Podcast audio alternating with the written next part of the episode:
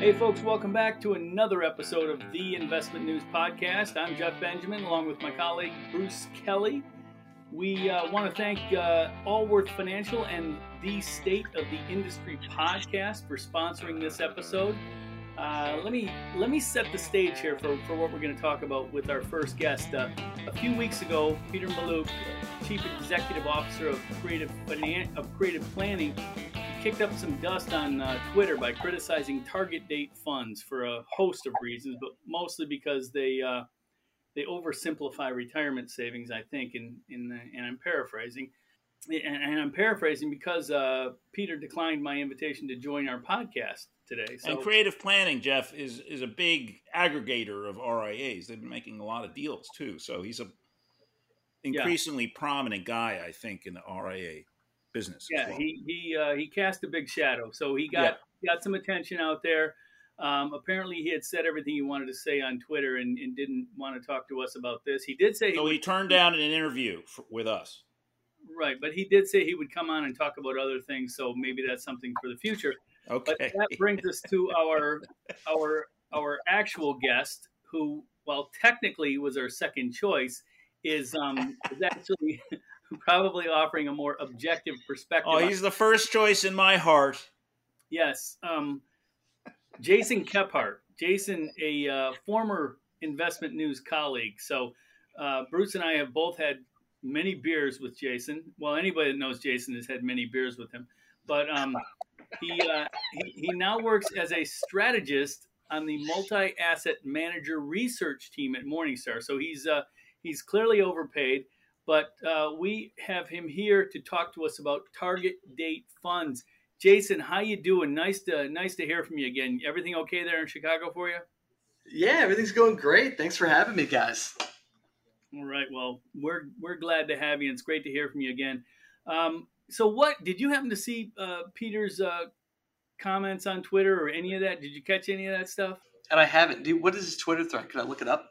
All right. Well, Jason, just to, it, it's difficult to summarize and even paraphrase because it was a long uh, kind of thread that Peter Mallouk and a lot of other people in financial services who gave him a little bit of pushback on his criticism of, of target dates. He, he kind of, you know, he hit him hard for being oversimplified, the glide paths being wrong, and all that other stuff. And to me, that's was the whole idea of target date funds to be oversimplified. But but um, you know, Peter look Peter Mallouk has you know he's he's got his own book to talk a little bit there. And um, what what's your perspective on this? I mean, how popular are these things, and and and who are they popular with?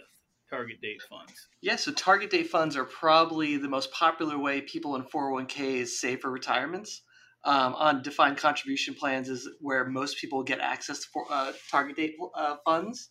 Mm-hmm. And I think the you know simplicity and low cost have proven to be very, very difficult to beat when it comes to investing. As you guys know, low costs have tend to be one of the best predictors of which funds are going to outperform.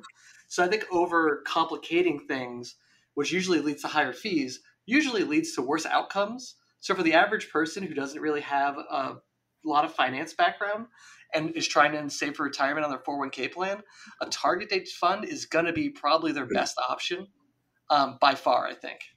And so at the end of 2020, um, tar- end of 2021, target date fund assets stood at about 2.3 trillion.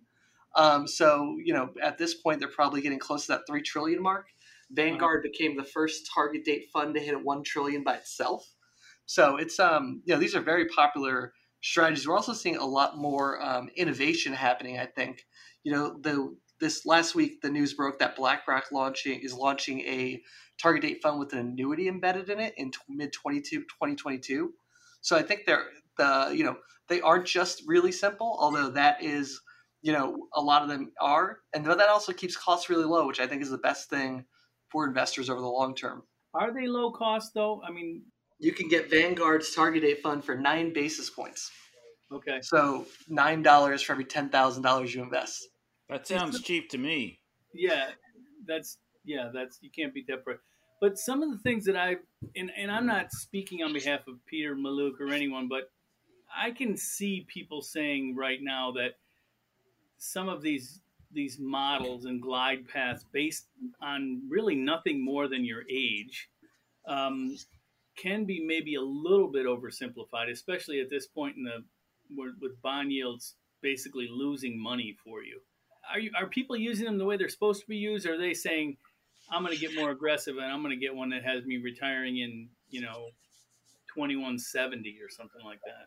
Yeah, I, th- I, think it's a little hard to say for sure. You know, we don't get um, we don't see the age of the people in the in the funds from what we can see, but I think most people probably use it. They pick a date near where they want to retire, and hopefully they're just kind of setting it and forgetting it, which is the best thing you could do. Is just keep making your regular contributions through your paycheck. Don't overthink things because if you overthink things, you tend to really do it when things are at their worst, like March 2020 when we're getting that you know very violent drawdown, and we did see a lot of target date outflows in that period. And what happened was when they when you're pulling your money out at the bottom of a bear market, you're really setting yourself up to um, not catch as much of the rebound. So I think that's a definitely a challenge is when people pay too much attention, they tend to make the wrong decision at the wrong time. Um, and yeah, I guess I, I see the criticism about you know being the age being the only um, data point. I do think one evolution we're going to see, um, especially as big data becomes more of a thing, is 401k um, plan uh, plans asking for more information to better inform the glide path for each specific person based on things like their salary, their amount saved, their amount saved outside of the plan, um, you know, what any any, any other kind of considerations that a normal financial advisor would ask. I, I certainly see the criticism that they are oversimplified, but I also see the you know the pros of if this gets people into an investing mindset or an investing mode in some sense of diversification, it's hard to criticize it when you consider if the alternative is to not invest or just to let their money sit there in some index fund or or something like that. Yeah. I think um, that diversification is a really big part of it. Um, you know, all of these target date funds are pretty broadly diversified across global equities, global bonds. Some have a little bit of commodities in them. But what's really great about them for like a hands-off investor is you know that glide path that all the rebalancing is taking place for you all the diversification is already being done for you and then as you get close to retirement they get more conservative which is, tends to be that's why the glide paths all glide you know down as they get closer to retirement. But i would say most of them land between 50 and 40% equity at retirement. So they're not they're not overly conservative they're not going all into bonds. So they're not really locking in just this whole portfolio of really low yields. There is still a lot of juice left in a target date fund when it hits retirement, which might be even too much risk for some people to handle, which I do think we saw in March 2020 um, when 2020, 2025 funds all had outflows, um, which to me kind of signaled that maybe maybe they didn't realize how much risk they really had at that retirement point. This is something that I've I've talked to uh, your colleague Christine Benz about the the idea of how target date funds are used, and I think her perspective was that if you're going to use a target date fund, that should be what you use. You shouldn't have a target date fund and then building a bunch of other things around it. Is that kind of where you guys are?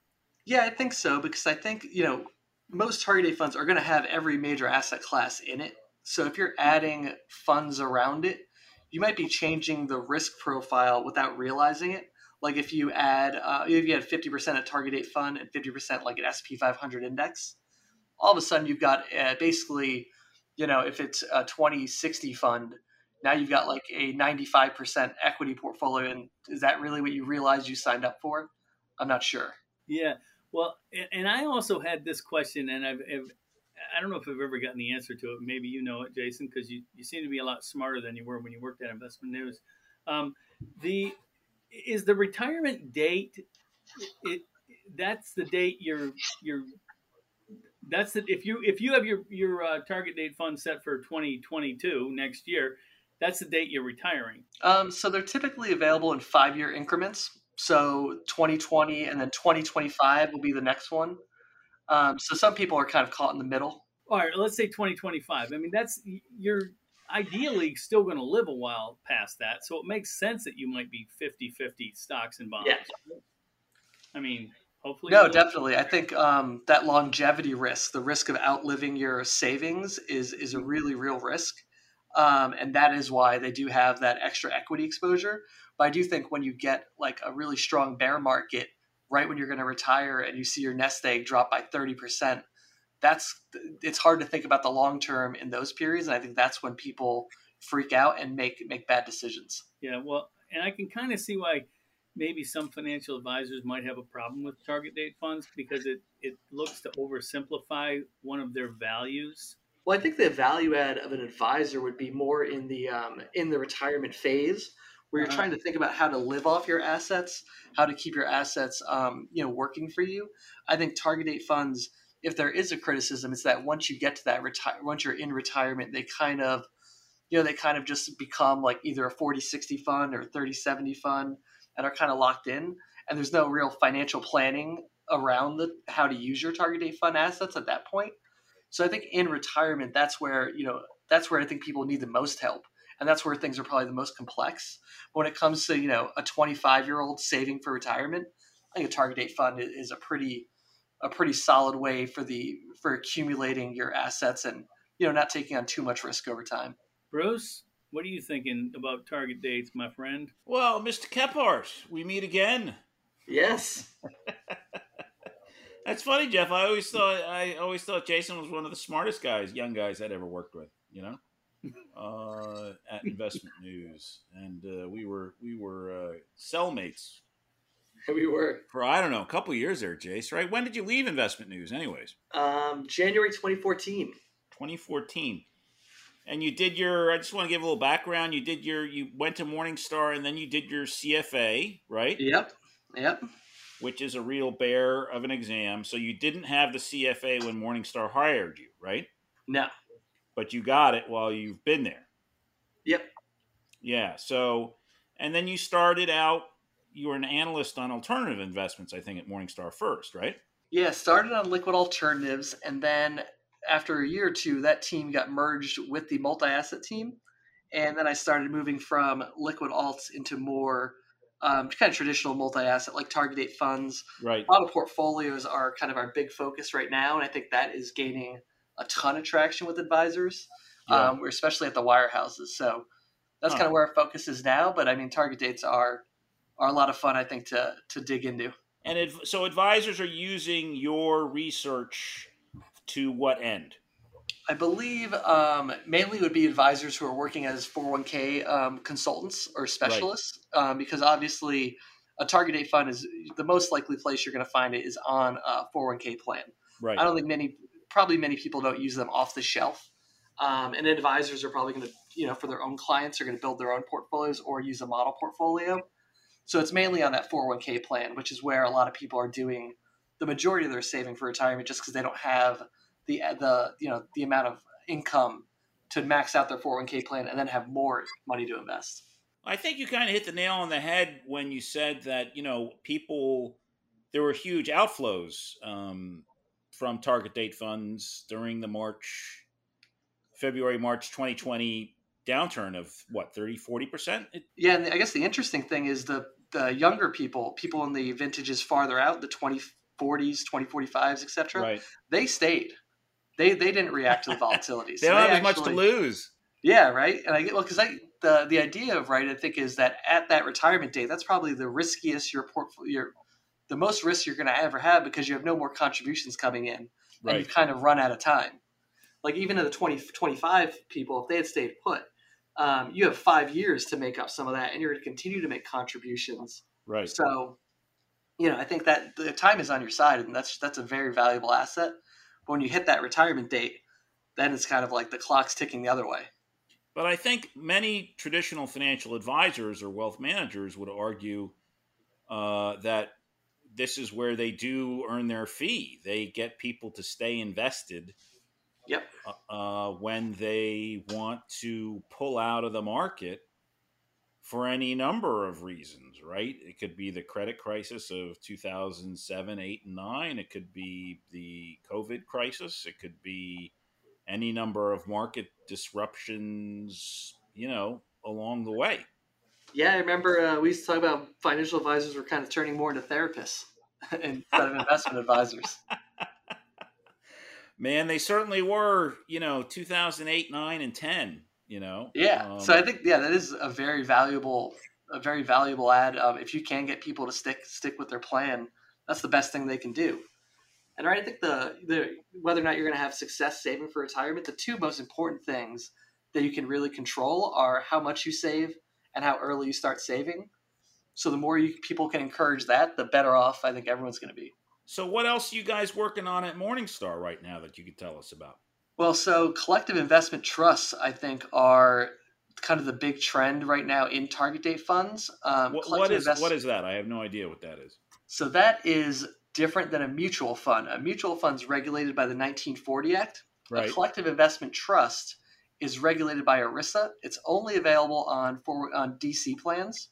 There is legislation right now to make it available on 403b plans, but we've seen a ton of money flowing into CIT funds or CIT uh, target date funds. Huh. And the biggest reason, and they're most popular among the biggest plans that have the most assets. And what makes CITs unique versus mutual funds is that in a mutual fund, if everyone in a share class has to pay the same fee, Bruce, if you and I have, if you have a million dollars and I have fifty dollars, but we're both in the A share of, you know, BlackRock LifePath Index, we both are going to pay the same fee no matter what. Right. But if you go to a CIT, um, the fees are negotiable. So uh, bigger plans get a lot better breakpoints. So the fees on CITs are even lower than they are in target date fund, mutual funds. Like Vanguard's around eight or nine basis points um, after their merger. Their CITs are closer to three or four basis points uh, if the plan's big enough. Huh. So you're almost getting some of these target date funds like almost free. Hey, what about um, BlackRock? You, you, mentioned that they're uh, folding an annuity in. That seems to be something that's got to add cost, right? So yeah, the BlackRock, um, the BlackRock Target Date Fund that does have annuities that start accumulating when you t- uh, hit the age of 55. That will have extra fees at, once you're at that 50 at that age 55. Mm-hmm. So from you know 25 to 55, it's going to be 10 basis points ish. Um, and then the annuity will have a step up. We don't know exactly how much because um, it hasn't technically launched yet. But um, the Wall Street Journal reported they've already had like five clients sign up that they expect to move over with I think about eight billion dollars in um, in the middle of next year. I think that's going to be an, an interesting one because there was new legislation passed in 2019 that allowed um, annuities into target date funds. So I think this is a trend we're going to see uh, start to accelerate. BlackRock's the biggest first mover. I do think we'll see copycats if they are successful in getting plan sponsors to sign up for the kind of the added complexity that comes with annuities. So, two questions about adding annuities. One, it seems to be taking a really simple concept and making it more complex. And two, does the annuity require um, some kind of an, a, a commitment to stay in the target date fund in order to benefit from it. You, the participants, will have to opt in to convert the their annuity their annuity credits into an annuity. So at 65, you'll have to make a decision on whether or not you want to opt in or take the value of the kind of annuity credits you've accumulated over the previous decade. Well, good stuff. I got to imagine BlackRock's starting it. A lot of people are going to follow it, and um, every target date provider we talk to is at least looking at it. Really good stuff. All right. Uh, anything else, Bruce, before we let uh, Jason get back to his, his hard work there at Morningstar? No, just buena suerte, Mr. Kephart. Thank you so much for coming on. Thank you so much for having me. For you listeners who are looking for news and information about practice management, mergers and acquisitions, or even what might be the impact of next year's capital gains tax increase on the advisory sector, have I got a show for you. It's Allworth Financial's State of the Industry podcast. The State of the Industry podcast is hosted by Allworth co founder Scott Hanson, who earlier this year was named one of Investment News' Icons and Innovators for 2021. Hanson founded Allworth back in 1993, and the firm has won a slew of awards. He also writes a twice monthly practice management column for Investment News. And just this year, Allworth was named one of the five fastest growing RIAs in America. Whether you're a financial sector news junkie or you run your own RIA or independent broker dealer affiliated firm, search for Allworth Financial's State of the Industry podcast on Spotify, Apple Podcasts, or at allworthpartners.com. Welcome back, everybody. This is the second half of the show. Uh, we got uh, uh, another great guest on here, Investment News own Devin McGinley. Devin, I believe you are uh, head of research with us, right? I'm the senior analyst. Senior analyst, excuse me. Uh, senior analyst here at Investment News. What does that What does that mean? First of all, before we get into a recent report on on compensation and staffing that you were doing. Yeah, so um, I, I head up uh, you know our research efforts here at Investment News. Uh, we do a lot of survey programs, uh, getting a you know a feel for uh, how advisors are thinking about the industry, about new developments in the industry. Uh, manage our databases, uh, and of course our benchmarking research every year, which is why I'm here to talk to you guys. And thanks for having me. So you did, or we did our staffing and compensation uh, survey recently. I wrote a little story about it. It was, um, and there were some trends in there that uh, you had picked out um, uh, and and kind of put some attention on. And and people always like to, people in the industry always want to know what everybody else is making, right? Of course. And it seems like while advisor compensation, even though the the market did so well in over the past, you know it has it, this year after having a dramatic downturn at the beginning of 2020 it was really the the front office types who saw the biggest uh, pay increases here according to the survey the ceos and the coos if i'm remembering correctly yeah you got that you got that right bruce uh, advisor compensation uh, you know in our study this year was pretty much flat. Uh, you know, lead advisors on median uh, were making 160,000 uh, in total compensation. That's up, you know, a little bit uh, from 159 last year. Uh, and but we're seeing a lot of growth um, in executive compensation. Uh, but I think it, what what's important to remember there uh, is that you know this is geared toward you know a lot. There's a lot of small independent firms uh, in this in this survey in this study. So you know, in a lot of cases, there's a uh, you know there's kind of blurred lines between advisors and and the CEO. Yeah, why why is it that the CEOs and the COOs are, are these these pay? What were the pay? What were the compensation increases, and why did that happen? Is that are they more in demand for as a job or or what? Uh, on median, we're talking medians here. Uh, right. CEO salary uh, shot up. You know, total compensation, including incentives, base everything, uh, shot up from two eighty eight thousand uh, to three sixteen. Uh, for chief operating chief operations officers, it went from one seventy five to two hundred ten. Um, and you know, there's a couple things going on. I'll, you know, I'll start with the managing partners and the CEOs they on average own about half the firm. So when it comes to CEO compensation, you know, a lot a lot of it is, you know, a difference. It's a decision uh, for them about whether they want to take profit distributions, pay themselves a, a salary. In large part, you know, CEO salaries went up uh, over the past year because advisory firms did really, really well. Uh, right. You know, you know uh, revenue growth uh, was was pretty strong. It was in line with you know what we've seen you know on average over the past five years, and that's you know even accounting for you know some really a really terrible billing cycle uh, in quarter one of 2020, um, right? With you know the market down, so you know financial performance was pretty good. You know we saw a lot of new assets from existing clients, from new clients. Um, and at the same time, you know, on the other side of the ledger, costs were, were down. You know, overhead costs went uh, down from 43% of firm revenue uh, to 38%, uh, which is a pretty huge jump. Uh, you know, because advisors were doing more with less. You know, they were taking a look at, um, you know, their their uh, office costs, um, their their you know overhead uh, over other overhead costs. so profit was really was was way up you know, um, you know, compared to last, uh, compared to 2019. So that's going to be reflected, you know, in the incentive pay given to CEOs uh, and the profit profit distributions that they take. Uh, and you know, I think you know, firm performance really does explain the you know the CEO pay increase there. Right. When you get to the the chief operating officers, you know, they're not typically you know advisor owners, um, but they are they're executives that are often hired externally. you know, when a firm gets to a certain size, uh, certain client base, they need to bring in an operations specialist. Uh, right. Uh, so those, so those, in that case, you know, I, I, think the increase is, you know, it's it's being priced to market a lot more than other roles within the advisory firm.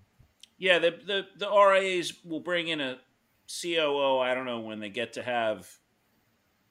I don't know, six employees, eight employees, ten employees. You know, has been my perception. It just gets too big for the owner slash CEO to handle on his or her own.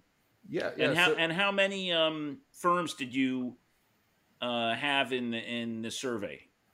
We had about 200, 200 firms that that participated this year. Okay, Jeff, do you got anything for Devin?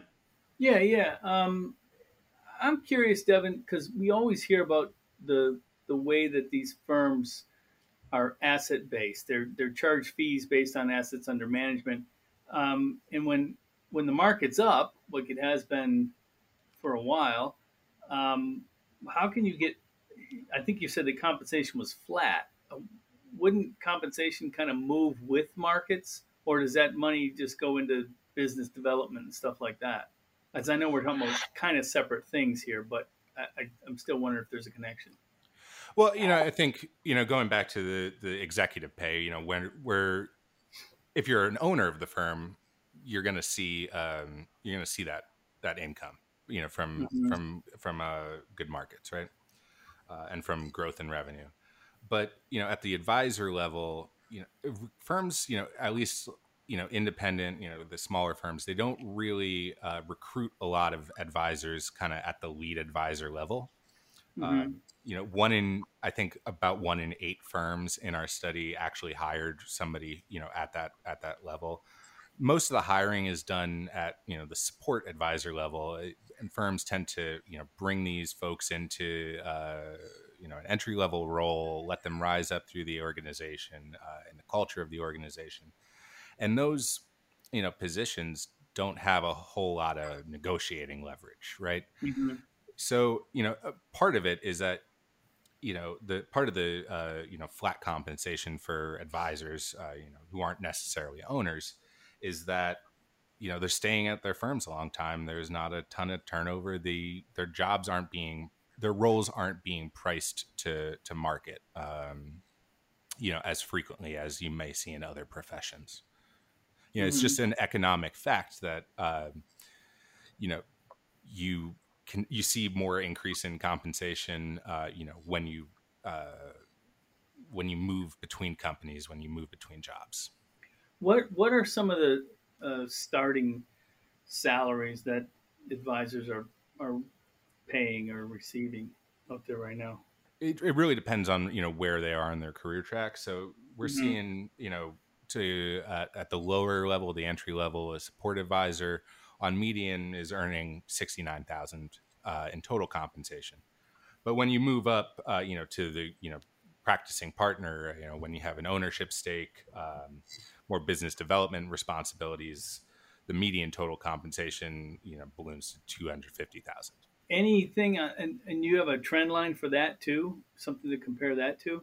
Yeah. So, you know, practicing partners, uh, we've seen compensation, you know, total compensation on medium decline from you know 258,000 when we took did the study in 2019 to 250,000 this year.